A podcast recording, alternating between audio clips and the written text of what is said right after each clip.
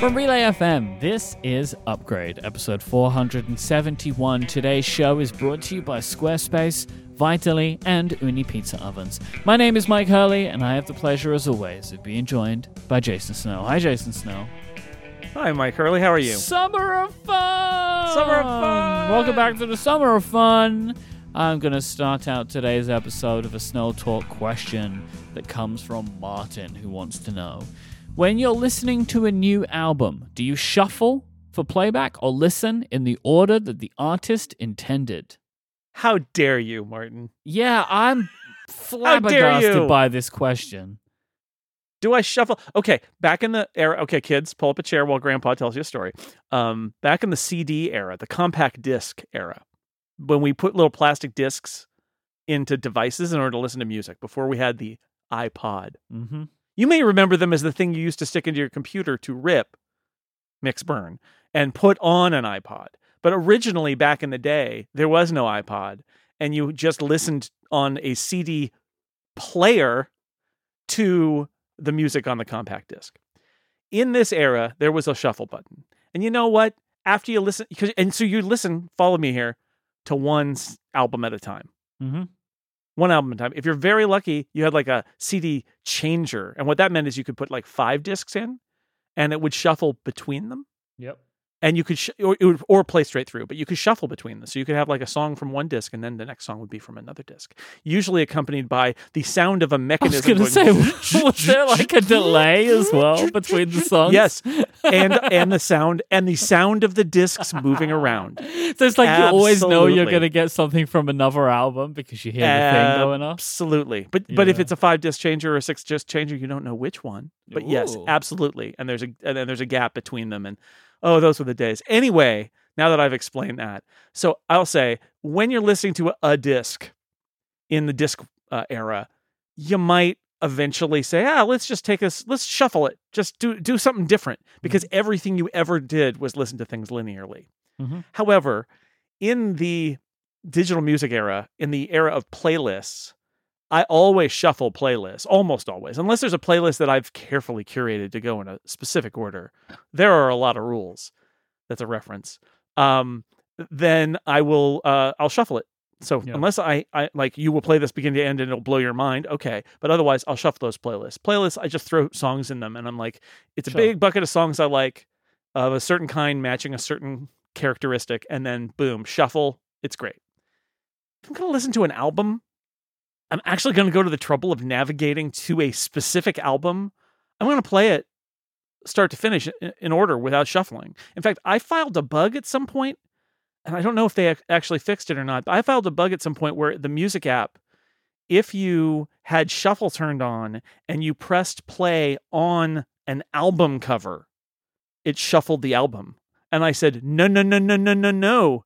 Do not do that. because it treats it as a as a as a secondary like as a like no this is permanent across everything unless you because there are buttons that play and shuffle right, Right. and if you press Yeah. shuffle it will just do it for that one thing whether it's a playlist or an album but if you turn shuffle on in the little like in the actual ui like where you also see repeat and stuff like that i think Yeah. shuffle just remains on Yeah, and I feel like if if you're specifically looking at an album yes and you've got the options of play and shuffle, play should play straight through always. Mm. Shuffle should shuffle always, right? Like th- th- that's regardless. Anyway, my point is in this era where everything is shuffled in playlists, if I listen, if I actually pick out an album to listen to, I don't want to shuffle it. I want to play it straight through. Otherwise, I'll just listen to a shuffled playlist. But I can't unless there was some album that like literally didn't matter. But that's like the point of an album is that um, it's a collection of songs put in a specific sequence for a reason. And so I would prefer to listen to that in that order if I'm listening to an album. So there. So I am trying to check if this uh, what this. Uh, so I'm I'm going to shuffle an album. I've just shuffled an album here, right now. I'm going to go to Mhm. another album. We're going to press play on that album, and then we're going to see what it does. Press play on the other album, and it hasn't shuffled it. So they have fixed that Okay. issue that you've had. that's the right way to do it, right? Play implies strongly don't shuffle this, right? Yes.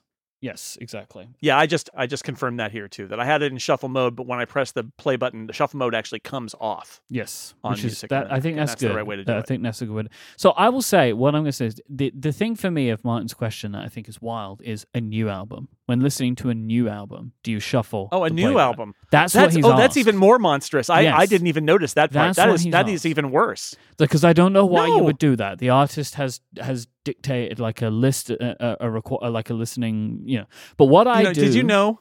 Did you know that Mhm. at one point Prince released an album on CD, um, and the entire album, or or like maybe both sides of the record or whatever, was one track, and that was so nobody could shuffle it. You had to play it straight through, which was really annoying, actually. That but actually also, quite annoying. I, I think it sends the sends the message right, Yeah. which is no no no no no. Listen to it the way the artist intended. But here's my my personal asterisk on this, right? So I always listen in order, right? Because I think that's the way you're supposed to do it. But if I've become like really familiar with an album, like I've listened to it a ton of times, I may start shuffling the tracks so I learn some of the later tracks more because I find that like typically Oh, that's good. I end up learning like the first half of the album really well, but the latter half not so well. You don't So- always get to it. Yeah. Exactly. So then I'll Yeah. start like if it's an album that I love and I want to make sure I know all of it, then I will start shuffling it on occasion to make sure I get a lot of the album. But that's after I really know the album is when I will make that. Right. That's that's what I was saying. That is the essentially the same effect as what I was saying about CDs, where after you've listened to it for a while, maybe you listen to it shuffled to change it up, and yeah, you'll hear the the ones at the end more, and you will also it'll juxtapose the songs in interesting ways. But like that's like going back to a book you've read and and reading a section of it that you really liked or you think you want to think about again, but you read the book. Um, and and so listening to a new album, like you know, listen to it in the order the artist intended. Yes, absolutely, hundred percent. Even if you just, even if you change it later. Um, I'll also, Mike. Here's another thing I'll do. I will uncheck or remove, depending on where the what the music source is, tracks from albums eventually, right? Where I'm like, I don't like Yeah. this song, and I'll just remove it, and then I'll listen to the album eh, with some of the intended tracks not there, but only after I've decided that no, I, I skip this every time. This is not for me. This this track's gonna go. Yeah, because it's like some or sometimes there's like a music like a skit in an album and it's like I don't need this. Right? like I appreciate what you're trying to do here, but like this 15 second skit in the album is not exciting to me. So cut it out. Cut it out. Thank you so Yeah. much. You can list, by the way, you know, but you can. Go, we have chapters on this show. You can listen to them in shuffle if you like. Shuffle them. Does any Oh man, podca- summer of fun. let me know. All right, listeners. Oh, no. Do any podcast Oh. apps do this? Did they let you rearrange by chapter? Mike, I know- I'm telling you, we need to do an episode where we shuffle the chapters afterward. Oh, wouldn't that be terrible and Jason, great? Oh put, man. write it down. Write it down. Okay, I'm writing Because like we did this thing on Connected once where we had a bunch of topics and Stephen rolled the dice and it was a disaster. But the, but we knew it was happening in real time. The difference here would be we wouldn't know till afterwards, right? Like exactly we we, know shuffle the- shuffle the show afterward, and we Yeah. shuffle it differently for the for the upgrade plus. Oh, I like it. I like it. Write that down. That's gonna be. We'll do that Okay, at some point this down. summer, I think. Uh, okay, um, that's but cruel. I know that there are some apps that let you like uh untick like certain chapters when you want to listen to them, which breaks my heart. But I understand not everyone wants to listen to everything. Um, but the idea of shuffling, it's just like a whole different thing. If any app does this, let us know. Go to upgradefeedback.com, write in. And that's where you can also write in with your Snell Talk question if you have anything as monstrous like Martin. Martin, thank you very much. Hope you're a good sport. Appreciate your question. Jason, I have some equally, I think, unhinged follow up. Okay. Oh boy. Okay, let's do it. This is one of the greatest pieces of follow up I've ever received. Okay. So, on last week's episode, we had an Ask Upgrade question written in from Mustafa, who was asking how would it be possible for Apple to know if someone was to leak information about the Vision Pro, either the headset or the like developer labs or whatever? Like, do you remember that? We were like, how would they even know? And we were kind of like talking about, well, they kind of isn't unless they've tried to trick you, right? I got this written in from another person called Mustafa who says, in the latest episode, you speak about a certain Mustafa, and some people are sending me a clip of that recording thinking it's me. And a certain somebody called me asking whether it was me. I have a lab appointment for the discussed hardware and it's being mistaken for me. I know they shouldn't assume it's me, but not a lot of Mustafas are active in the community, so they think it's me. Any chance you have uh, the ability to clear my name? Hmm. Incredible. There's different spellings, right? That- Yes. Is, is that what I'm picking up So, here? Is that although they're both week- Mustafa, they are Yes. differently spelled? Last week, the person who wrote in, this was via the upgrade feedback form, Mhm. spelled their name P H A. And this week, it's spelled differently. I figure maybe I won't give all of the letters right for everybody. But there are th- these names spelled differently. I have no other way of confirming this information, right? Mike, I just want to say nobody at the upgrade program is liable for the for these people's identities. But what I will say is that this person wrote in their name is spelt one way, one way. Another person wrote in their name is spelt another way, and they seem to be quite concerned. Uh, they were both sent in via the feedback form. This I delete the things out of the feedback form, so I have no more information than that. But this was just one of these things to me where it's like I read it and I was like, oh man, I feel bad for you, but also this is very funny to me. Of Oh, like just like a thing happening like this. Like it's just ask upgrade, man. There's nothing more than that, you know? So anyway, attention Apple global hardware security team who is monitoring this either by listening or probably through some sort of AI flag. Uh-huh. Should I say things to get them to pay attention to this secret Apple Vision Pro leak hardware Confirmed. information? Okay, uh, now that you're listening, I will say uh, please pay attention. There's two ways to spell, at least two ways to spell, spell Mustafa, and last times Mustafa isn't the Mustafa you were thinking of, probably, as far as we know. This is not the Mustafa you were looking for. Exactly. I also have more LOL emoji suggestion follow up just because this one Okay. is like a perfect in, like mixture of a few things, right? So people Yeah. will probably remember by now that uh, there is some, I think, an issue with the uh, emoji suggestions when you type LOL on the iOS 17 keyboard. Juan wrote in uh, on the Spanish keyboard. One of the LOL suggestions is the laughing cat, which is from the worst emoji set. So.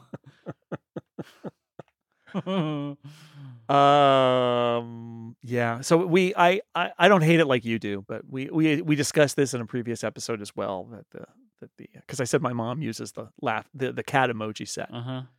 And uh, I, you expressed your hatred for it. Uh, it's terrible. That's why. and It's our, our social media manager Jamie um, Mhm. expressed that she likes it and suggested perhaps liking the cat emoji set skips a generation, which I thought was a you know, it's just right over right over me.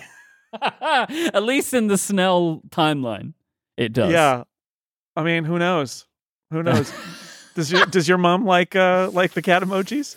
I don't think so. Um, Okay. The problem is for me, I think I think my mom uses emoji quite a lot, but I think by and large she uses emoji that is recommended to her. So maybe if if Apple includes the laughing cat emoji in the English keyboard, then I'll probably start seeing that one. Okay. All right. Saddle up, partner. It's time for a yes. roundup. Yeehaw. Yeehaw. Let's do it. So between Mark Gurman and 9 to 5 Mac, it seems that we have some consensus for when we can expect the iPhone to be announced and released this year. Mark Gurman is saying that an event on either the 12th or 13th of September seems like the best, seems like the time that he's expecting, uh, with the launch date of September 22nd. 9 to 5 Mac is saying September 13th for the event. I will also say, by the way, that there has been a Mike AI, you know, an anonymous informant out there in the world Ah, yes. that also suggested to me that the 13th was going to be uh, a date. So- and this is based on like the same as 9 to 5 Mac companies in the smartphone space who are asking their employees please be available from this day or like no no vacation on this day or whatever. The so what's interesting about this is it's been Labor Day week in the US the last few years. Mhm. and that would put it a week earlier but it seems like they're not going to do that they're gonna they're gonna do it the following week that's interesting a little bit interesting to me it's Yeah. sort of i think better to not have it come right after a holiday weekend give everybody a little bit more time This is also the 13th is a Wednesday and that is a Wednesday last year as well. Yeah, but it was a Wednesday because it was following Labor Day on a holiday Monday, and so Mhm. they didn't hold it on the Tuesday. They hold it on the Wednesday. I'm not. I mean, Gurman says it's the 12th or the 13th. I'm skeptical about it being a Wednesday only because It might be that like people are being told like don't don't take the day off because it's the thirteenth, right? But like which is the day after or something like Yeah. that. I don't know. I don't. I don't know, but yeah, that sounds sounds right. But well, that's very interesting, good. right? Like that's just like that feels about right. You know, like that kind of week and release that week feels about right with the way that things Yeah. have been going the last couple of years. Here's a weird one. Ming Chi Kuo is saying that Apple is expected to launch a new AirTag in late 2024. I'm going to read from Mac Rumors. Kuo believes the new AirTag will have better integration with Apple's upcoming Vision Pro headset as part of a spatial computing ecosystem, but he did not provide any additional details. I don't even know what this means. Well, like- like you could see where your stuff is for Division Pro. Yeah, I mean, if it's if it's ultra wideband, it allows you to put a tag on something and see exactly where it is in space, right? Yeah. Uh, but the current chip has the or current AirTag has the U1, so Yes. I don't really know what it could mean, right? Like more. more Uh, wide. let's- let's let's talk about the Air AirTag for a moment. Do you think Apple um regrets making an AirTag? no.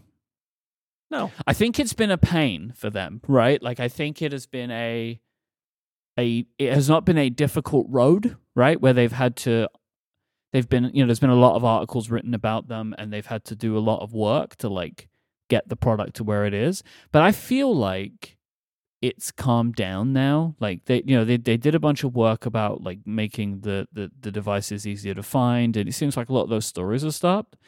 But ultimately, this is like a super easy add-on for people. Like uh, this is a thing I find lots of people just in my regular life who have either bought them or they hear about them and like, oh, that's a great Mm. idea. I got to get one of those. Like it's not been easy for them, but none of their products are easy anymore, right? Like every product Apple releases, there's always a, a bad news cycle about it. I just I just wonder if it's such a headache for them. I mean, I don't know. My my question is more has it been worth it financially for the Hmm. amount of effort that they've had to put into dealing with all of these issues and having these stories written about it?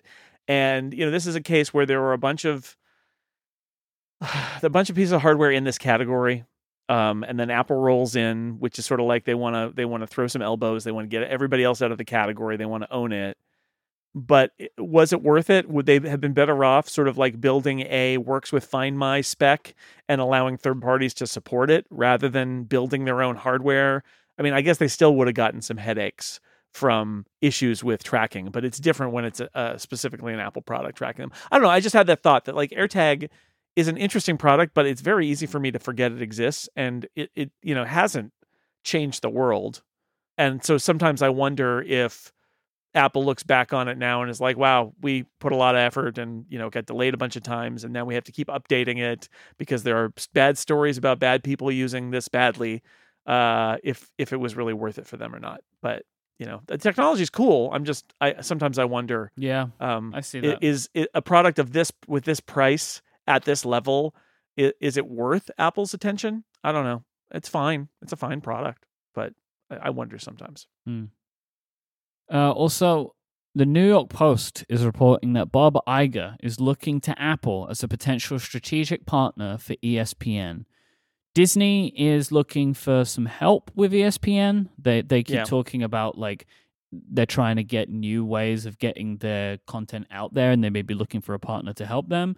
And it's Yeah, being I mean- expected by a lot of people. It's going to be a tech company. Uh, maybe Apple's the place. There's a lot of talk about this. So Bob Iger did, gave an interview where he basically said that they're looking for a strategic partner for ESPN. The challenge with ESPN, ESPN actually still makes a huge amount of money.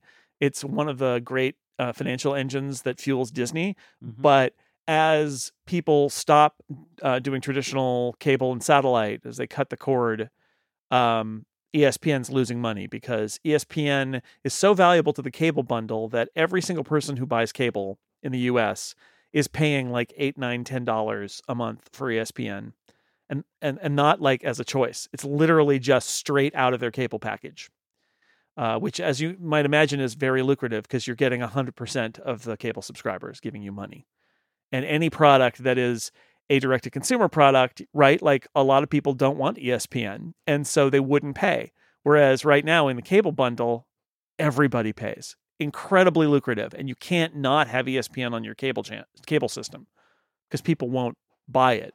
Uh, people will demand it, and and what Disney says is you either you either pay us for every single person on your cable company or you can't have it. So they so they do. Great business to be in if you're ESPN.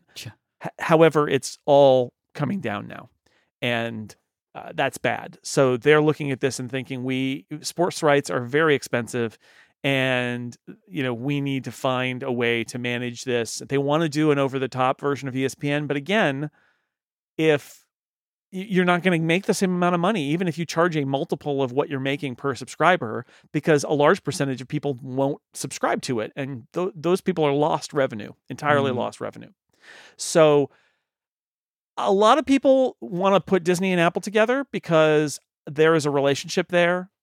Uh, you know, that dates back to Steve Jobs and and the sale of Pixar and all of that. And Bob Iger appeared at the Vision Pro event, and like, okay, it, it's there. And and so I think it's worth thinking about whether Apple would want to be a strategic partner of Disney, especially regarding ESPN, given Apple's interest in this.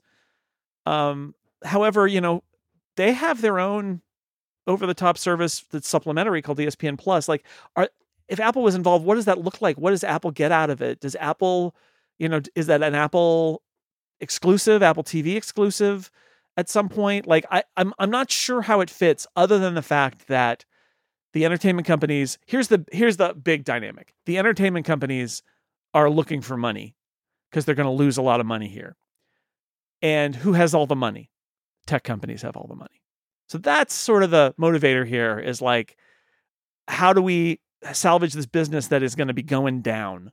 One way is rather than finance our transition to streaming ourselves, we have a partner.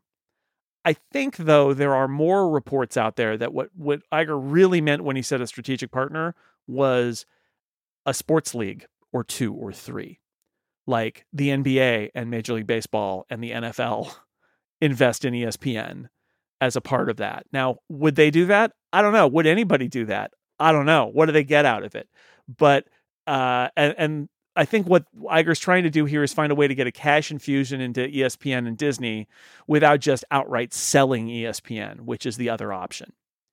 So we'll see. But like Apple, and we're going to talk in a little bit about Apple and sports. Apple's very interested in sports, and and right now all they've really got is MLS and there are a couple of uh, baseball games on a Friday. So they're definitely interested. And a lot of the rights are out there are like kind of already locked in place for a while. So if Apple wants to explore this more, one way to do it would be to create a strategic partnership. What does that mean? I don't know. Maybe it means that they infuse some money or they pay Disney and ESPN and some of the content that currently is on ESPN or ESPN Plus ends up on uh, an Apple platform instead or in addition to. But it's all in the details. Like uh, there's so much money involved here. The question would be, uh, what's something that makes sense for both parties? So I, I wouldn't be shocked. I honestly wouldn't be shocked if Disney and Apple did some sort of strategic partnership. It would not surprise me because they are kindred companies and uh, and Disney is looking for money, and Apple has lots of money. So it would not surprise me. But as we'll discuss a little later on in the show, one of the challenges here is that Apple is only going to spend what they think it's worth, right? Like Apple's got lots of money, but Apple doesn't spend money foolishly. Apple you know, Apple's got whatever 40 some billion dollars in cash right now. But that does not mean that that means that, that you can just make a deal with Apple where they give you free money, right? Like they're not going to do that. Mm-hmm. So that's the challenge is finding the right kind of deal.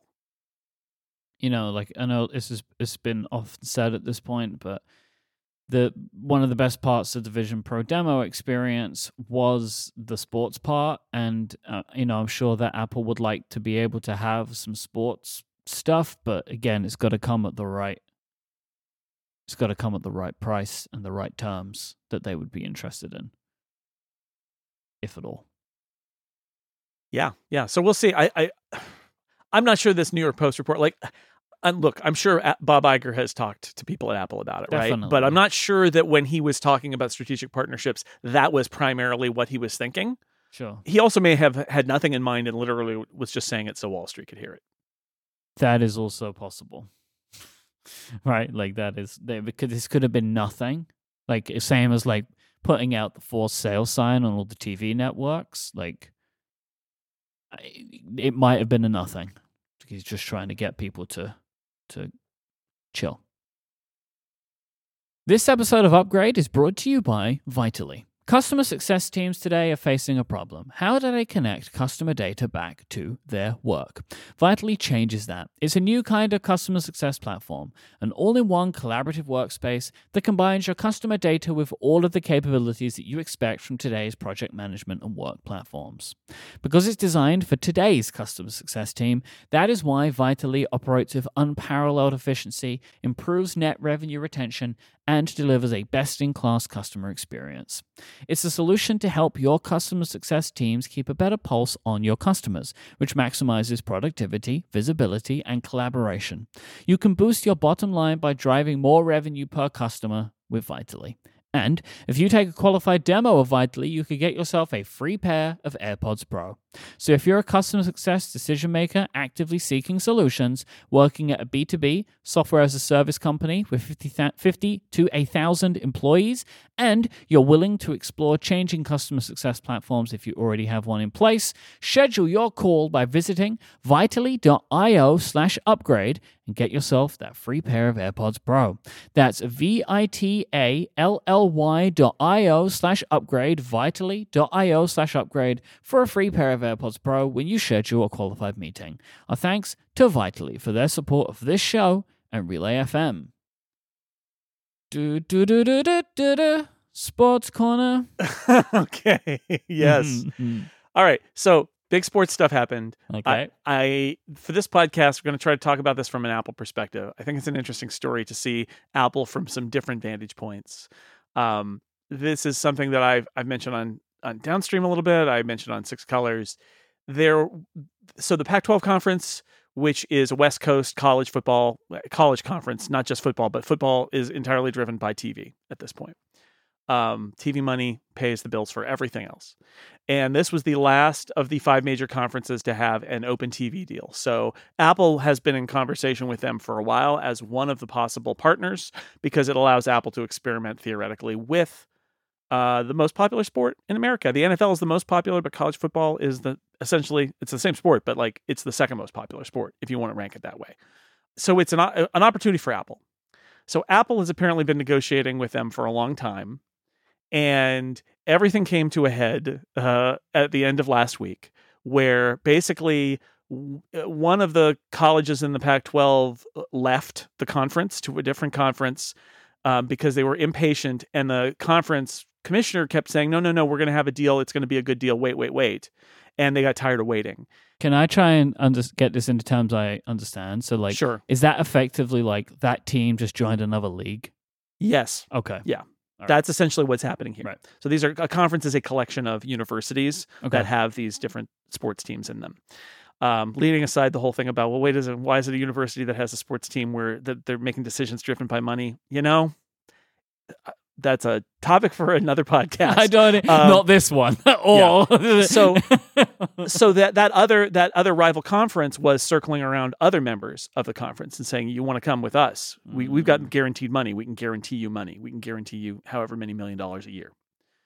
Um, putting pressure on the commissioner of the Pac-12 to provide them with a deal because there was a feeling like they were going to leave. There more more teams were going to defect, and it was going to become uh, he was going to lose whatever deal he had negotiated because those teams would all be gone. So there was a pres- presentation, and the presentation was thought apparently by a lot of these university presidents to be two op- they were going to get two options and one was a more traditional option that involved a partner like ESPN or Fox or Turner Sports or something like that for broadcast and then also a streaming piece and then a second offer that was a more forward thinking streaming offer um, and then they were going to be able to sort of discuss those and choose what they wanted to do it turns out that first composite offer did not ever get made. Never, never got um, uh, presented to the university presidents. Instead, what they got was a single presentation, which was about Apple. So it was a deal with Apple that they were working on.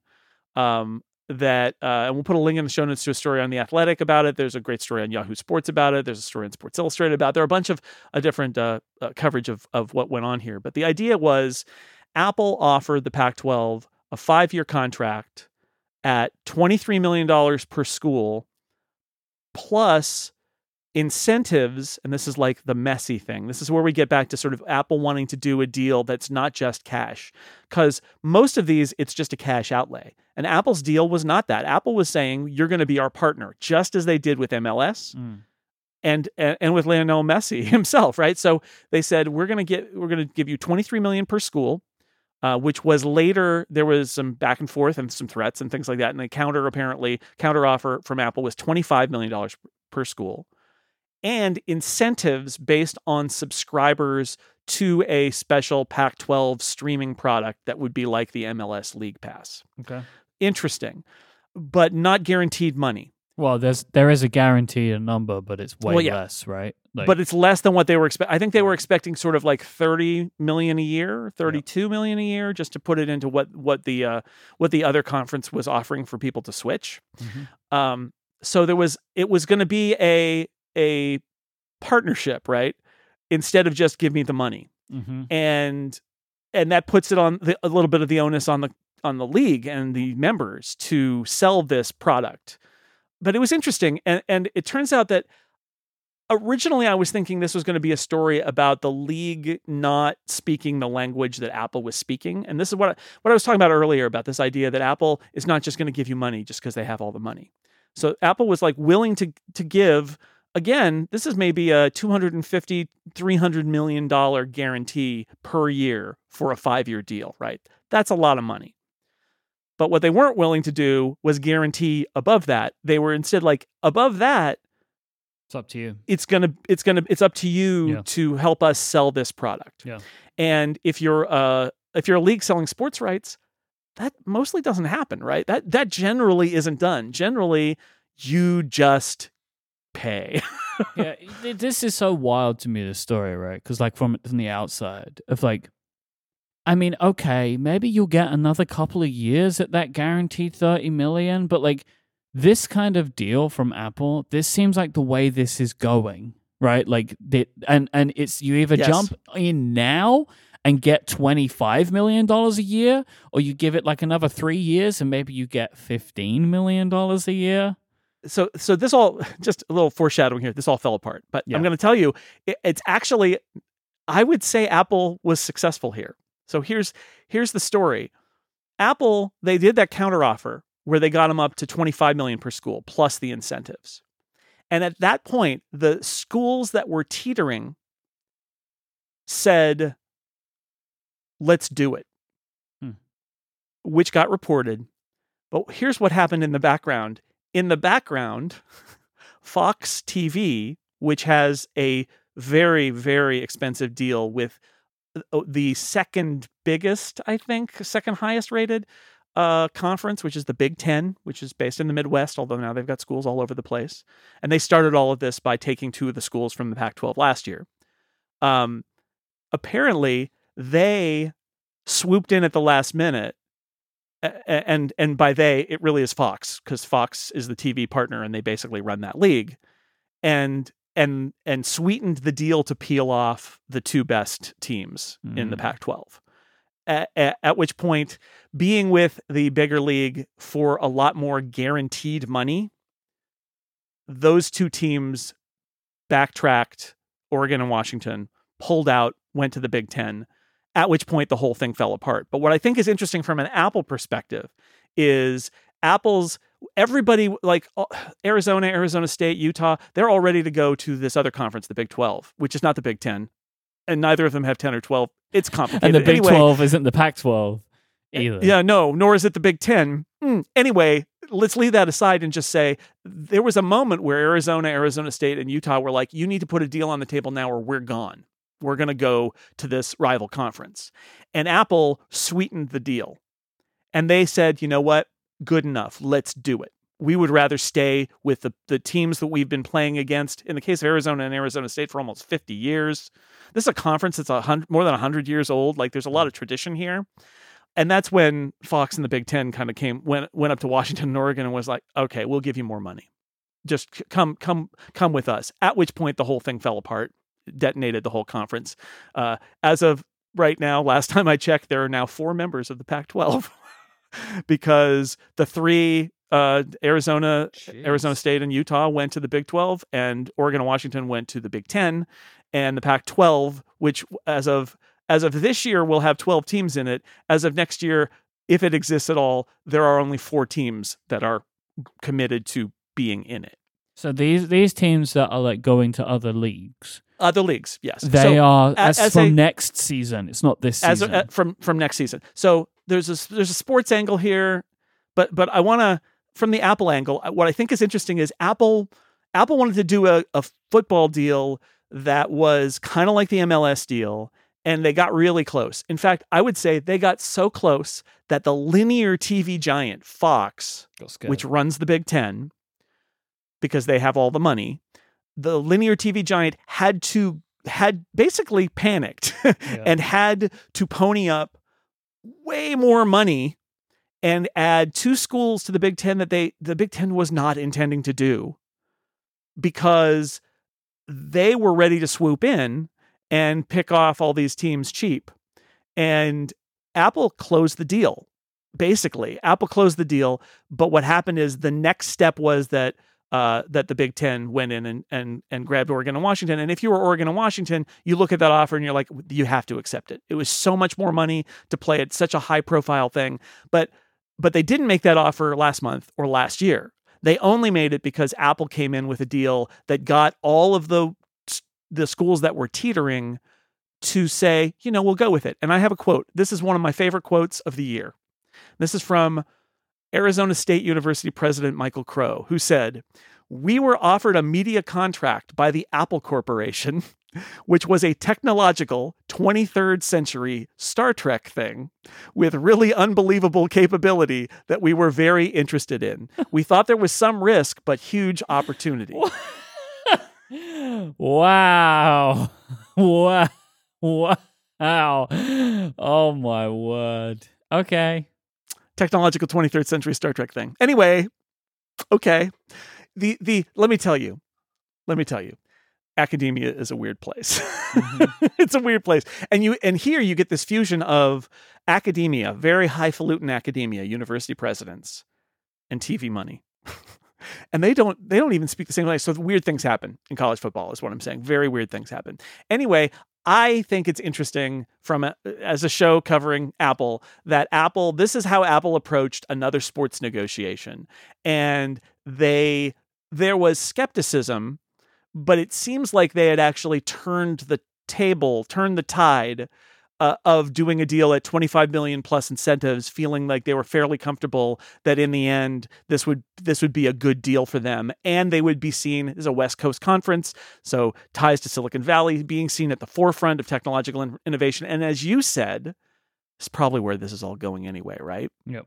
um, however i will say one of the big hitches with apple and this is why apple probably does need a partner whether it's espn or something else uh, is no guarantees for simulcast on a linear network. And linear TV brings in the big numbers. And if you're a college and you're recruiting and you want people to see you and want to go to your school and play football at your college, you need to be on ESPN or CBS or NBC or Fox. You, you need to be on one of these places where you're not paying, you know, behind a paywall or behind Yeah. having to set up a streaming service. You need high profile. The model, this we talk about this a lot on on the downstream podcast, but like the model going forward probably is a combination of free linear with ads that gets a huge audience, and then everything else beyond the marquee matchups is on a paid streaming service, and it, you create a mixture of the two.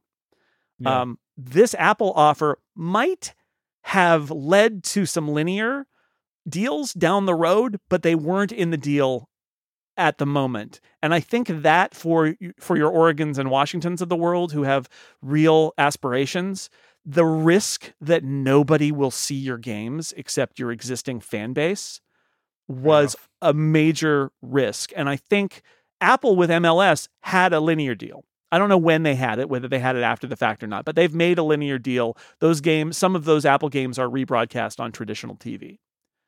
But it was not in the deal as presented to the Pac 12 CEO group. So, And neither would I, I could assume neither would Apple guarantee one or guarantee that they'd even look for one, right? Because it's like it's not necessarily in their interest necessarily, but they Right. might do it if the deal is right. But I can understand why they wouldn't be like, "Oh yeah, you we can do that for sure." Like, Well, I think I, my guess is that just a guess here, not based on anybody's reporting. My guess is that Apple probably was like, "Sure, we'll look to we'll look at making deals to get some marquee games on, um, on t- linear TV," and the schools are like. Well, look, is not we made the we closed the deal, and keeping in mind their competition here. So, like, does ESPN even have the money to offer a linear deal for a certain number of games? Or do you go to Fox? Or do you go to like who do you go to for that deal? And how much extra money does that bring in? And without a guarantee like again this whole deal was not guaranteed money right? They didn't come in and say look we'll just write you all a check for 30 million dollars every year for the next 5 years. Done. Done. Good. Okay done. They didn't do that. Um i don't in, in the long run my guess is going to be that I, I don't think the story here is Apple's going to learn its lesson. It needs to write a big check. I don't think that's the lesson learned here. I think the lesson is going to be if you want to if you want Apple money, you got to carry some of your own weight. Apple's not gonna, and I I I suspect this is the way sports rights are all going to go in the future. Is you got to be our partner, strategic partner. You got to be our partner, and some of this is on you. Like you're you're going to take some of the risk with us. We're going to give you a lot of money, Yep. but you are going to take some of the risk and be motivated to help us market and sell this product. And then we will both reap the rewards of that. And I think that is just Apple's, given what they did with League Pass, I think this is Apple's structure for how it's viewing sports rights is that they're not, they're clearly not playing the same game as everyone else, right? They're clearly not just going to write a check. They want, um, they want it to be a partnership. Now, will that work? I don't know. I mean, we'll see. I think that uh, in this case, they found a, a, an organization under enough pressure that they were willing to consider it. I will also say though that if they had just dropped a you know 32 million a year for all the member schools uh, offer on the table, I think they would have all said yes, probably, right? I mean, unless Fox again, unless, again, unless Fox panicked, realizing that they were going to have to sweeten their offer in order to detonate this whole uh, house of cards that they had built up. So I, I think it's fascinating because I think in the end, what this what this is really about is uh, tr- people who are not TV industry executives. They're college presidents, and they got used to deals of a certain kind. This is a deal of a different kind. It was a hard sell. They almost got there to the point where a competitor had to step up their offer in order to peel things off. But in the end, so leaving technological 23rd century Star Trek things aside for a moment, what happens now is unclear. It's possible there is a scenario where the four remaining schools in the Pac 12 invite two, four, six other schools to join them. Uh, reform the conference. The conference has access to the college football playoff. Uh, you know, there there are political reasons why having a fifth major conference is actually preferable to some of the other large conferences because they don't like they like having some counterbalance to their their bigger rivals. Um, so that's possible. If that happens, it's possible that they will make an Apple deal. After all, it won't be for this much money Yeah, because they will have Yeah. lost a bunch of schools that were higher profile. Um, but uh, it's still out there, and it's still a you know still a a power ish five ish conference if they can rebuild it. So uh, we'll keep an eye on it in case that happens.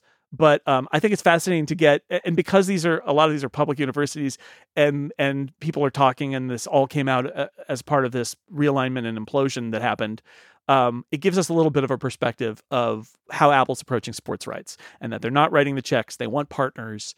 Um, but that it's a challenge if you're Apple to talk to these people who are not used to thinking like you are, and um, they don't speak the same language. They, No. you know, and and and uh, so anyway, that's fascinating. And I'll I'll just do a footnote here, a personal footnote.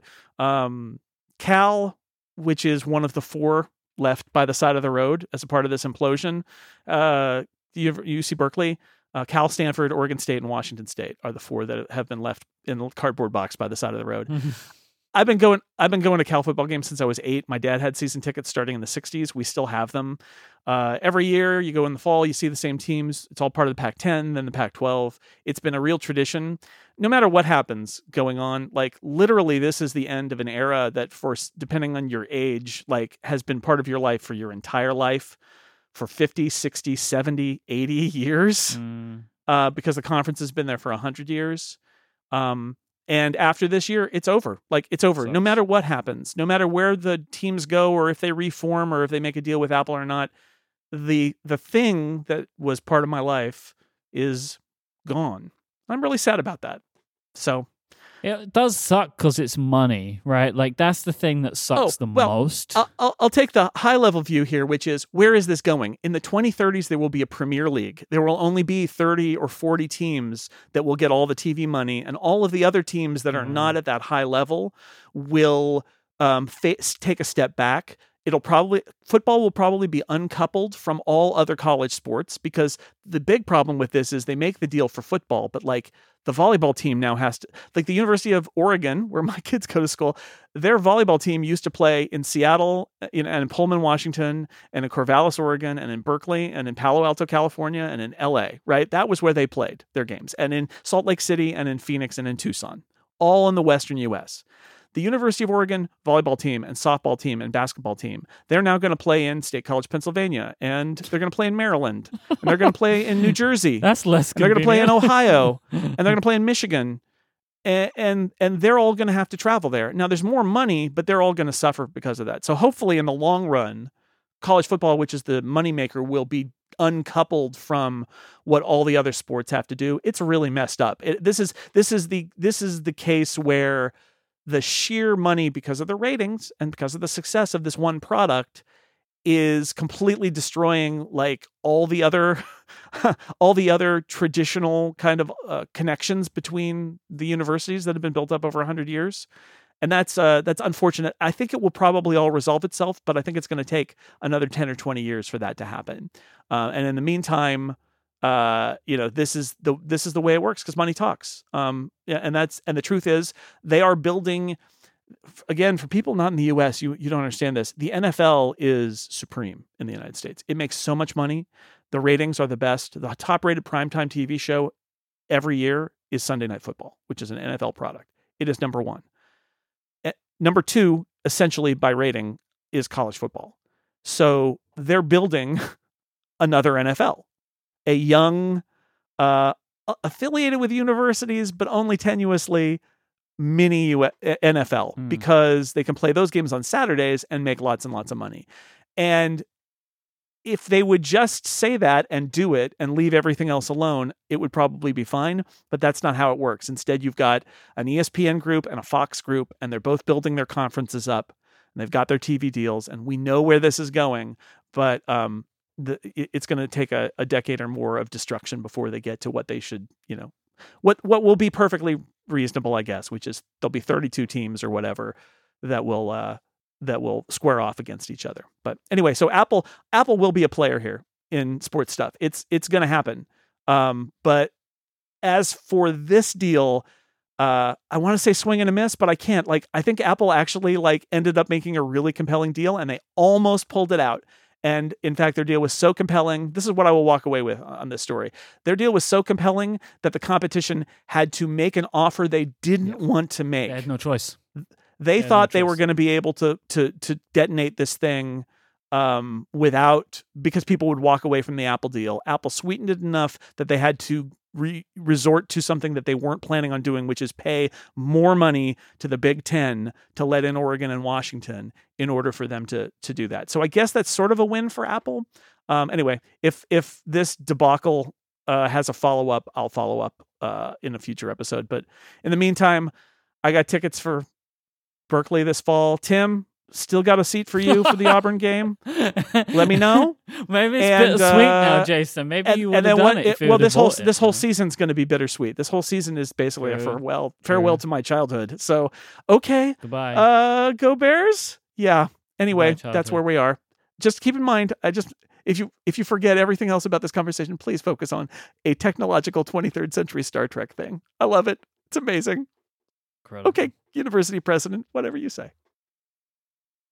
This episode is brought to you by Squarespace, the all in one platform for building your brand and growing your business online. You'll be able to stand out with a beautiful website, engage directly with your audience, and sell your products, services, or the content that you create because Squarespace has got everything you need all in one place. So easy to get started with Squarespace. You just choose from one of their beautiful templates from their awesome template galleries. Everything is customizable. You can change every design detail with a reimagined drag and drop technology for desktop or mobile. This is called Fluid Engine, Squarespace's next generation website design system. It is incredibly powerful, allowing you to take your website designs further than ever before, letting you unlock your creativity. You can stretch your imagination online with Fluid Engine. It's built in and ready to go on any new Squarespace site. And once you've got everything up and running, maybe you're publishing your content, maybe you're publishing your products in an online store, physical or digital goods. Squarespace has all of the tools. And you want to understand a little bit about your customers and where they're coming from. You'll know what you need to grow your business with Squarespace's built in analytics. You can learn where your site visitors and sales are coming from. You can analyze which channels are most effective for you and improve your website to build a marketing strategy based on your top keywords or most popular products and content. When I have something that I want to build a website for, I go to Squarespace. It's so easy, and they let me go in and really make something that actually helps enhance my creativity rather than feeling like I'm held back from that idea because something's too complicated to get set up. Squarespace is so easy to use. I love it. I've been using it for like 15 years at this point for so many different projects. I have multiple Squarespace websites that I'm currently maintaining for myself because it really is that awesome. Go and check out squarespace.com slash upgrade and you can sign up for a free trial today. And when you're ready to launch, go to squarespace.com slash upgrade and use the code upgrade to save 10% off your first purchase of a website or domain. That is squarespace.com slash upgrade and the code upgrade. When you decide to sign up, you will get yourself 10% off your first purchase and show your support for the show. Our thanks to Squarespace for the continued support of this show and all of Relay FM.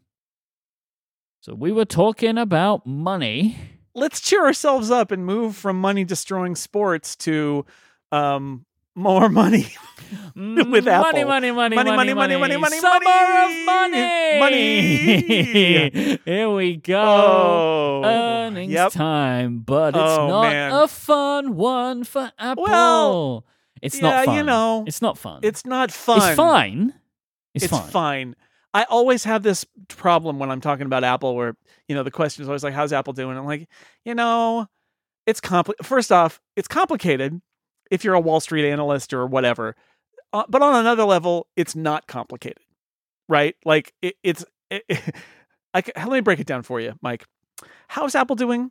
Well, they made twenty billion dollars in profit in the last three months. That's how they're doing. That's pretty good. They're Mhm. doing pretty good, right? But well, we can pick apart the numbers, and there's like lots of things to talk about here. But the the answer is uh, nineteen point nine something billion dollars in profit, and that number is up uh, from the year ago quarter, even though their revenue was down 1% from the year Yep. ago quarter. And that's where you start to get into the Wall Street analysts thing, where it's like, what is it in constant currency versus what is it in US dollars and the strong dollar and financial headwinds? Or you talk about how the street thought it would be down 1.5%, but it was only down 1%, so it's better than expected. Is that good, even though it was down, that it's better than expected? Uh, but the bottom line for all of us to remember is also Apple made $20 billion in profit.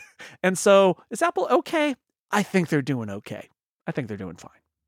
right now, right?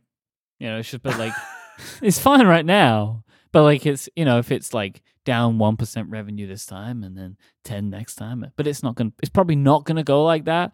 But like it's so like, you know, th- like uh, Well, look, uh, yeah, I mean, what, what if there's a war between the U.S. and China and Apple's cut off from all of its factories? Well, that wouldn't be great. no. Then they'd have to use that 50 billion in cash What that I'm they've saying got and people make it that way. takes, right? And like maybe your take will be right this time, right? Like maybe you say like this is the beginning of the end, and at some point your take will be correct. I'm on your side with this like argument of like this was just one of those quarters, but like ultimately they prepared for it and it's fine. And and it's not even. I mean, it's not even one of those quarters their revenue is down, although they pointed out that their in constant currency, their revenue is up. So basically, their revenue grew in uh, net, you know, i across all countries. Yeah. Yeah. But uh, but the dollar is well. They said that like it it ate like three or four percent of their revenue was the was conversion to the dollar, and I can imagine that it's frustrating if fluctuations in currency are the difference between you being up or being down. But regardless, we could say it's basically flat. And this is, I think, what is what is the mega trend with Apple is that they have um they set new plateaus for themselves every few years Yeah. and then they are on that plateau for a while. So in fiscal 2021, they had four straight quarters of double digit revenue growth. And then in 22, they had three quarters of, you know, it was 11, 9, 2, 8. It was kind of middling. And this year it's been minus five, minus three, minus one. And this is kind of like the mega cycle for Apple, where, and it's tied to the iPhone essentially, which is they they hit a new height and then they kind of flatten out. And then presumably they will, if it goes like it's been the last few, they will do something else that will push them to a new height. Because although it's a it is an absolute excuse for them to say, "Oh, this is a tough compare," classic word, tough compare, Tough hard compare. hard to compare it to last time. What the truth is that when you go up 36% and then in quarter 3 of 21 and the following two quarter threes are up 2% and down minus 1, what you're doing is retaining all of the 30%, 36% growth you attained in year eh, at 21. That's what you're doing is you you didn't give back because 36% up is a huge number, right? And, and you're like, okay, well, it's up, but they're going to give that back. They're surely not going to maintain at that level going forward. And the answer is they absolutely did maintain at that level. They haven't gone beyond that level, or they crept. Last year, they crept a little bit beyond it. And then this year, they've kind of receded slightly. But in the net, when they went up in fiscal 21, Yep. they didn't go back down. This is the new level for Apple. Yep. And, like if I, and so that's the just- thing to keep in mind. like I want to double down on that point a little bit, right? It- Okay. It's, it's just a slightly different way of like, so you were saying, right? 2021 was just a bananas year, like absolutely bananas, right? They did 21% year over year growth in the first quarter, 54, then 36, and 29. Just like obscene growth numbers. And then a year, like two years later, right, from that huge jump, they're still kind of single digit percentages off of those numbers. So as you say, right, like they grew massively one year, and it's not like they then two years later went 36% down on those figures. Like they're just sticking around around about what we considered was a huge increase. They've just leveled out at that point until something happens. Maybe it's the vision products, right? In a f- in maybe five years' time, where they have another huge jump of like thirty six percent because now they're selling these products at scale and people are super excited about them. Generally, though, what happens is there's a redesign of the iPhone. Yeah. And that ratchets them up to the next level, Mhm. right? Like if I look at my chart, um, and I only my chart only goes back. I've got charts that go back way way far, but in the ones that I publish, I generally only go back, um, what to 19 in this case, so four years. four or five years, yeah. Yeah. And you can see it if you look at the total Apple revenue chart that like they were chugging along and and and a outside the holiday quarter they were just chugging along at like 63 billion, 58 billion, 54 billion, 64 billion. And if you look at them now, they're chugging along at 83, 90, 95, 82. Like the numbers aren't close. Like they, they have thrown an extra $20 billion a quarter into their revenue engine and don't seem to be going back. So, you know, that that's that's the que- my question is because we talk a lot about the vagaries of iPhone product line management, which is a thing that we talk about that I like. I, I you know, the idea of that there used to be one iPhone and then there were two iPhones and now there's like five iPhones. But the iPhone is the driver.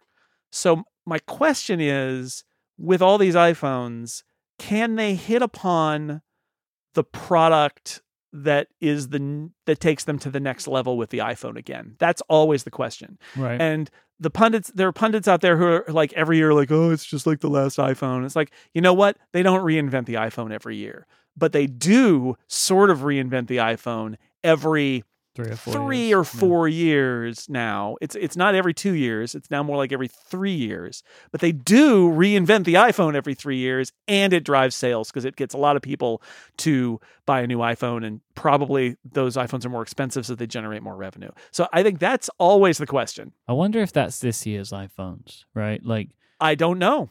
we're not I don't know if we know yet, right? Like we know what is being rumored, right? Like we, we can hear the rumors and we hear the specs as we were talking about last week or the week before from Mark Gurman. But there is a thing about the look of it, right? And like we're hearing like, oh, maybe the bezels are gonna be slimmer and maybe the back is gonna be curved. Like it could look quite different. And with the right product like additions and naming potentially, like this could be that year, or if it's Yeah. not this year, it's probably next year. Ti timing wise, I would think it would be this year, but we don't know. We just right? don't know We'll- yet. We'll, we're we're we're getting closer Yeah. to knowing, but um, but that's the driver of so much of what they do. We talk about all this other stuff, and yeah, service is growing, helps lift the tide and all that. Yeah. But I feel like that moment You when they do that phase change, it's because there's a new iPhone model be. that sells really well. It might be this time. If we think about the Pro phones, which are the driver, right? We know that. We've heard Yep. this many times. Yep. We're talking titanium, Mhm. different back glass, thinner bezels on the front, potentially a new name for the big phone, Yeah, and a new, cam- a new camera system with a completely new camera, right? Like th- this Yeah. periscope lens. This could be that year. Like the Pro phones this year could be the like, oh, this is like an iPhone. Oh, and USB C, right? As Zach Yep. pointed. Yeah, this is it. This is it. Like this is going to be the Right. one, right? Like it's this year. Huh. So my question is, you know, when we're looking at the revenue figures for Q2, 3 and 4 Uh huh. of next year, Oh, and a button. The button. And a, a new button, yeah. Yep. So okay, so this is I think this is the thing for people to watch is what do the Q2, 3, 4 numbers look like next year? Because if they're in the 80s again, they didn't have their mega cycle bump. Yep. But if they're in the 90s or hundreds, then they will have done it. Yep. Right. And that is, traditionally that has been the pattern is they a new iPhone model that's pretty massive in terms of change comes out and they get a year of double digit growth.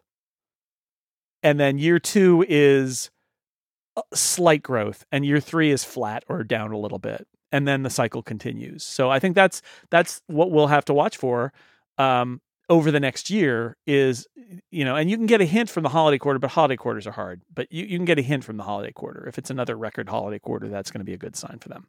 I wanted to double back down around to that thing you were talking about with currency, and then I want to just hit the headlines real quick of the numbers.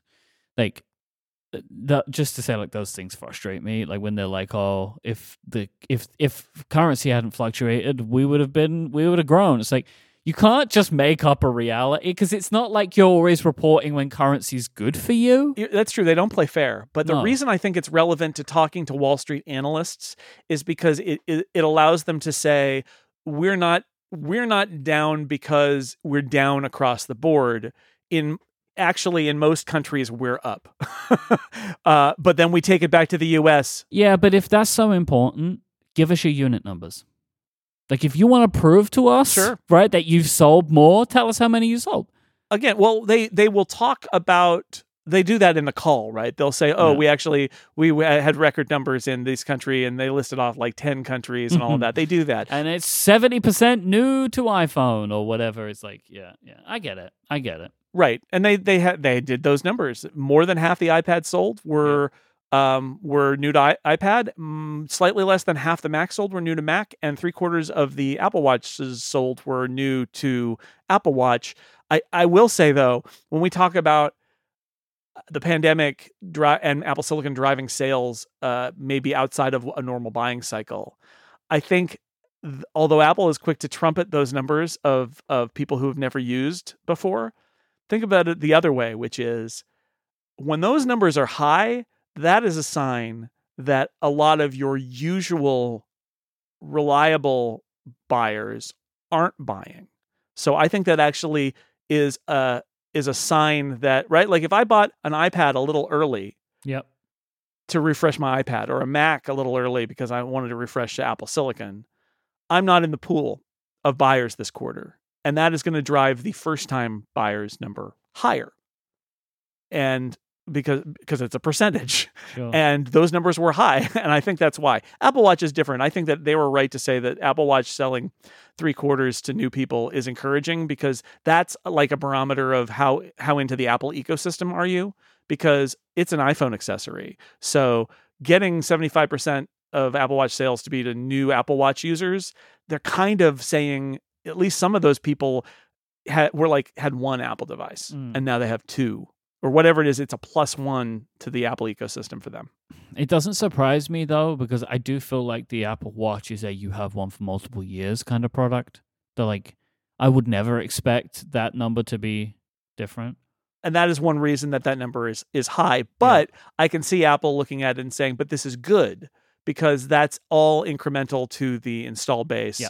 and there there are more apple watch users out there and like again part part of what they're talking about here is trying to speak the language of wall street and explain their business model and explain why they keep adding active devices and active users and adding more devices into their ecosystem and that that's all part of what makes Apple so successful. So part of this is some of it is to obfuscate like the disappointment in being down 1%, but a lot of it is also just trying to give positive signals to Wall Street people who are looking for signs of of growth and of future growth because that's what they're most interested in.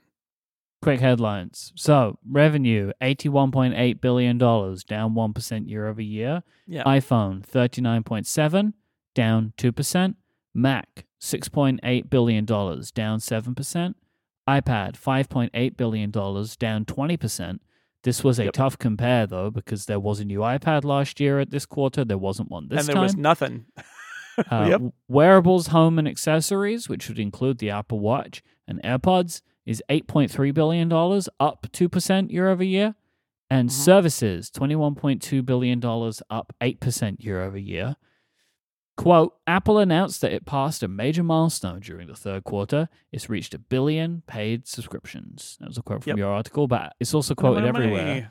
And this is a year over year doubling. So they were half a billion last year, right? And now they're at a billion, which is wild. Uh, no, I think that's half a billion three years Three. ago. Sorry, sorry, sorry. Three years and ago. fifteen percent up in that the last was what year. I meant to say. I'm sorry, I wrote that down Yeah. wrong.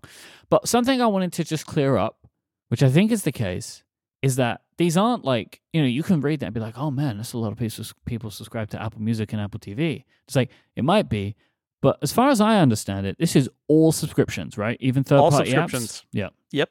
So it's just one of those things. It's like Apple doesn't. Uh, I, I don't think very clearly they don't really state that, and I understand why. But like because as well, like there's this thing of like they also they believe every subscription is their subscription, even if it's got nothing to Mhm. do with them. Really, they just provide the me- like the mechanism. But don't, all I want to say is don't read that number and think there are a billion people that have Apple Music because there aren't. Right. Yeah, services also includes yes, and those subscription totals include your subscription to that app that you like. That's also a subscription.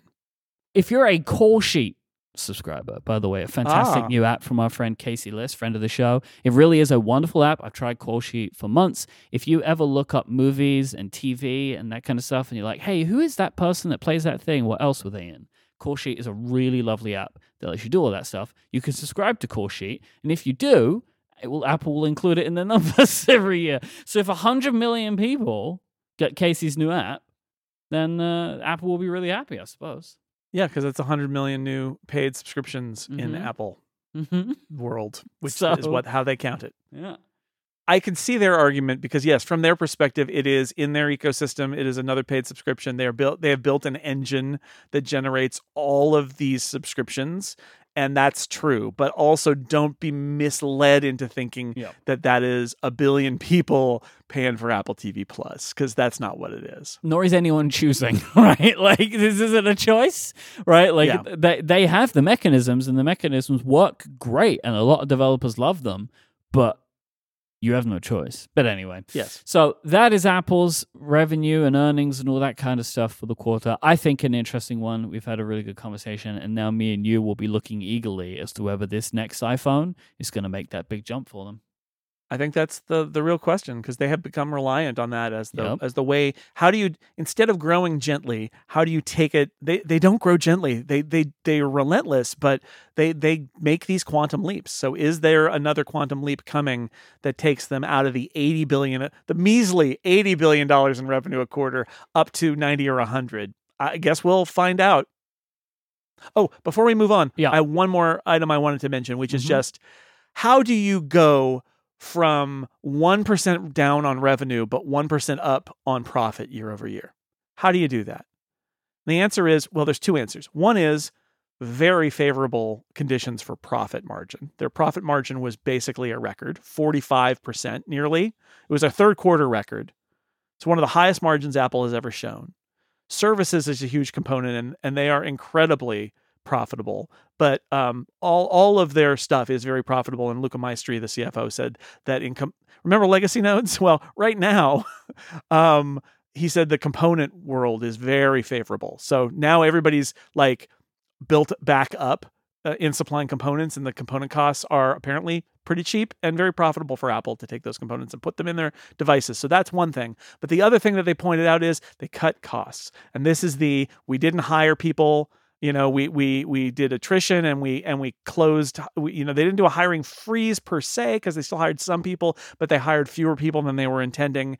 And that's catnip to wall street but that's how you get up in revenue when you're down or up in profit when you're down in revenue is they have some favorable profit margin stuff but also they cut costs. That is a a thing and the message they kept sending to wall street was you know we continue to invest in r&d but in the other parts of the company, we cut costs. This episode is brought to you by Ooni Pizza Ovens. Ooni is the world's number one pizza oven company. They make surprisingly small ovens powered by your choice of either wood, charcoal, gas, or even electric now to let you make restaurant quality pizza in your home. Ooni Pizza Ovens are incredibly easy to use and incredibly portable too. They can reach temperatures of up to 900 degrees Fahrenheit, which enables you to cook restaurant quality pizza in as little as 60 seconds. This the high temperature is what you need to separate the pizzas that you can make in a home oven from what you can make in an Ooni pizza oven. They have a selection of very of uh, models that are very popular. They have the Ooni Koda 16, which is a gas-powered oven that can cook up to 16-inch pizzas of an innovative L-shaped burner at the back to give you even heat distribution. They have the Ooni Karu, which you can choose to use wood, charcoal, or gas to power the oven to cook your pizza. And they now have the Ooni Volt as well, which is an indoor or outdoor electric powered pizza oven that still enables you to get incredible results from that high, high heat that you still won't get from a regular home oven. But it's more flexibility for those of you that need to be able to maybe make your pizza indoors. Ooni have an awesome app that can help you perfect your dough recipe and give you loads of pizza making tips. They also sell all the accessories that you're going to need to make yourself the perfect pizza chef, from peels to cutters to thermometers to oven tables and everything else. Jason, is it pizza season in the Snell house?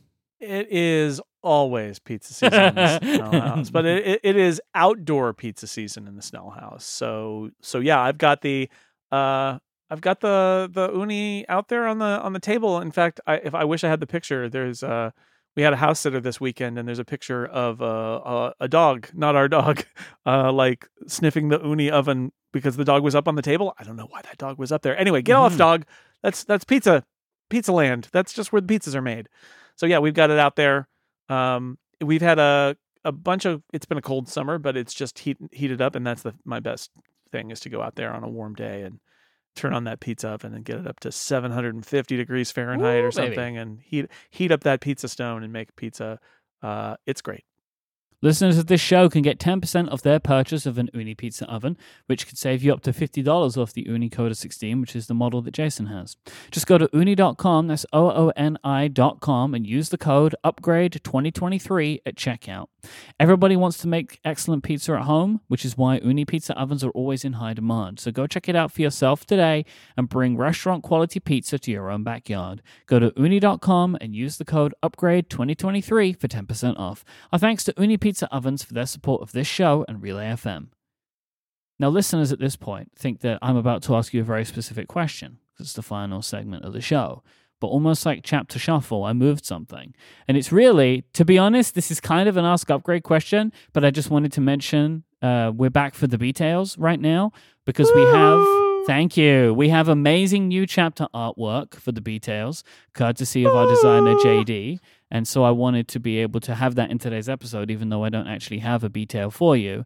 But we did have a beta related question that came from David that I thought we could talk about in this segment, where David says, With all of the talk about the betas from Apple, I'm very tempted to jump on the bandwagon, but I wondered how you manage your iCloud accounts. Do you have a separate iCloud account for your betas? What happens if you have a phone on the new beta and your other Apple devices are on the standard releases? Okay, so I love listening to podcasts. We're very sober and careful technology journalists and enthusiasts talk about how they very carefully curated their uh, iCloud account and they've got one that they use in the beta so they don't want to mess up their iCloud account and then and then scrupulously when the fall comes they will then log out of that and log into their real account but they don't sully their regular iCloud account uh, with uh, beta stuff you know where this is going, right? I just Mhm. use my account and I don't I don't care. That's it. That's my answer. I just use my regular iCloud account. I have a beta iCloud account, but I have that so that I have an extra uh, account that I can test for things like AirDrop or uh or you know anything like that. That's that's why I have it is when I need a second that's not me, I have it. But I I just use the betas with my regular account. there was a time where like it was bad like it was like a bad time to use your icloud like and i have a bunch of friends whose icloud accounts got just destroyed in like many years ago from doing this or you'd end up with like some kind of issue that would just persist forever i would say if everyone i know otj john Voorhees does actually still end up with a bunch of problems i don't really know why john i think does terrible things to Yes. when he's on the betas um, and has created some of the things that I found the funniest in my life with some of the issues that he has. Um, but I am like you. Like I don't set up anything new. I don't. I think these days it's not as necessary as it has been in the past. I would actually say it's not necessary at all. I think once the public betas became a thing, I think they became a lot more careful about not messing up people's iCloud accounts um, and not like tinkering around too much in there as part of the beta process. Yep. Um, but yeah, I would look. Here's the thing, all right? You just got to understand this. If you're going to install a beta of any kind, you're YOLOing a little bit. So just YOLO all the way. Yes. Let's finish up with some Ask Upgrade questions. First comes from Chad, who says The Vision Pro has been pitched as the best device to watch 3D films. With all of the talk about needing to see Oppenheimer in IMAX, what is the likelihood that Apple would offer IMAX versions of films, or even IMAX making an app specifically for IMAX films? Seems like it could be an ideal way to watch IMAX at home. All right. Well, I- IMAX in terms of resolution, you know, you're going to get the resolution you get on this. But IMAX, um, I believe, is also often in a different aspect ratio. It's Yep. actually a taller image. It's like square. Disney Disney actually uses some of that IMAX thing on the Disney Plus service to do a if you've got a like a normal kind of letterboxed widescreen film Mm-hmm. that's more more letterbox than 16 by 9 TV. They actually use the IMAX aspect ratio um, content to fill in the screen to make it 16 by 9, which is a weird choice, but they they make it. Um, my guess, Chad, is that if IMAX is related to Vision Pro, probably what you're going to get is the ability to watch a movie in a virtual movie theater and have it be the IMAX shape instead of a more letterbox shape. Like if you were at a movie theater, like if you're at an IMAX screen and you watch a movie in IMAX, you see the height. And if you watch a regular movie on that IMAX screen, they don't have that height, so they don't show you that. They just sort of show you the regular frame. So that's my guess is that uh, given that Vision Pro doesn't have a frame per se, uh, that that's what you'll see is that there'll be movies in all sorts of different aspect Mhm. ratios, and the advantage of the that um the the more square IMAX aspect ratio is on a on a widescreen device. Um, it's a bummer because you've got pillar boxes, you've got uh you've got black bars at the left and the right, but in the Vision Pro there's no such thing. It would just be a different movie theater experience. So that's my guess about what it will be. So is it the true IMAX experience? Well, no, but they might use that um, at an extra aspect ratio uh, stuff to make a different version of it so that you can again because you might not want on an iphone screen you might not want to watch an imax uh, clip because the the shapes don't match Mhm. but in virtual reality the shapes uh, don't matter Yeah, they could do it. Like one hundred percent, they could do it. Like we both watched a clip of Avatar, like that was in front of us, and then also it looked it like then became the visual size of a cinema screen, right? Which could, Yes. was like absolutely massive. So they could make it IMAX size and be huge. It could be bigger than IMAX, but like. It isn't that isn't like the full IMAX experience anyway, right? Like there's a Christmas as the projection and like the sound and da da da da da. And this thing is going to be resolution wise. But basically, the, I think the answer to this is sure they could, right? Like I actually think Sure. yes they could, and this could be a thing that hasn't really been possible at home before, and like an, to actually see it in a in a good way, right? Like I guess you could keep pillar boxing until you get the square Right. right, of the screen, but this you could do it. Maybe they will do it, um, which is a fun thing to think about. This could even literally be a disney thing right since they've Mm-hmm. got the access to their imax versions for their e, enhanced or whatever they call Why it not? versions that they make available w- would that disney plus version be like oh yeah and you can you can actually watch it in imax now and we'll all we'll all say okay asterisks it's not the resolution and this and that and that but it, in but disney will just be like in imax I'm like okay all right To be fair, though, IMAX, there's already a bunch of caveats, right? Like something's called IMAX, but there are then different variations Yes. of what IMAX is, right? So, like, exactly it's already complicated. You know what? Forget it. is. Put them in there. Just do it. Put Just it in there. IMAX it Yep. up. And IMAX. Dylan asks A recent Digitimes report claims that the sales of the 15 inch MacBook Air have been below Apple's expectations, which is actually a story I've been meaning to mention, so I thought we'd talk about it here. Dylan carries on with This left me wondering should Apple have waited to release the 15 inch MacBook Air until it could ship the product of an M3 chip? I'll give a quick uh, quote from 9to5Mac here, reporting on the Digitimes' report. Report stated that the supply chain's July shipment volume is 50% less than the original estimate. I don't know. I mean, should they have waited? My, I think based on what the reports we've heard is originally this was going to be part of the same release as the M2 13 inch, and then it got pushed back, and then we uh, we heard about like more delays. So I Mhm. think they wouldn't have released it if they it, went on their original plan. But also, I wonder if like once you've designed it why not release it, especially if you're not going to do an M3 revision until next year? Why not get it out there on the channel? I would say that this report, the real issue here is that they misjudged what the demand would be, which, you know, I think that I think that that's what they would probably take back at this point is that they would lower their expectations for how many of these that they would sell. I still think it's going to sell well though. I think it'll sell well in the fall and and the holiday season and I think I regular think buyers might be a slow do- burn.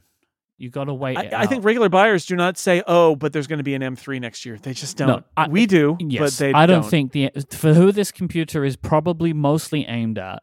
Whether it came with an M2 chip or an M3 chip did not like delay sales, in my opinion. Right? I don't think that's the reason that they're fifty percent less than the original estimate. Maybe they just ordered too many, or maybe Yep. like they think they'll ship that many in a year and it just wasn't at the right time frame. Like maybe this original estimate was when they originally meant to ship the thing, right? Rather than when it actually came out. Like this is going to be a product that I reckon will do well, as you say, when people are going to the Apple Store to buy their next computer, and and around school time and all of that kind of stuff is like, oh, that's when you expect to see those kinds of purchases, and maybe it just like it just, hasn't rolled around enough yet. I don't know. If you would like to send in a question for a future episode of the show, you just go to upgradefeedback.com and you can send in your Ask Upgrade question, your Snell Talk question. You can send in whatever you want right there, some follow up, some feedback, maybe some anonymous stuff. You know, you can send it all in to us over at upgradefeedback.com. almost calling all Mustafas. Yes. If there is another Mustafa who does want Apple to put them in Apple prison, and you want to clear your name of not wanting to have your name cleared, you can write in at upgradefeedback.com. We're really gonna gonna stack this one out there into infinity. And by the way, Mustafa, I am genuinely sorry if we caused you uh, any concern, but all I'm doing is reporting the news, Jason Snell. You know, these, these things come Mhm. into me, these questions come in, and all I can do is read them. UpgradeFeedback.com. Thank you to Ooni and Squarespace and Vitally for their support of the show. Thank you to our members who support us with Upgrade Plus. Go to getupgradeplus.com and you can sign up. You get ad free, longer episodes of the show each and every single week. If you want to send us in some information, like I mentioned, upgradefeedback.com. You can check out Jason's writing over at sixcolors.com and hear his podcast at theincomparable.com and here on Relay FM. You can listen to me here on Relay FM and check out my work at cortexbrand.com. You can find Jason on Mastodon. He is jsnell at zeppelin.flights, and I am at imyke, I-M-Y-K-E, on Mastodon and Threads. You can also find the show on Mastodon. We are upgrade at relayfm.social. You can watch video clips of the show there and also on TikTok, Instagram. We are at Upgrade Relay. We're also on YouTube, but like YouTube, yeah. go subscribe to the YouTube channel so we can claim the name because you can't do that until you get to a certain Ah, yeah. Thank you to our members, as I mentioned, who support us with Upgrade Plus, but most of all, thank you for listening. Until next time, say goodbye, Jason Snell. goodbye, everybody.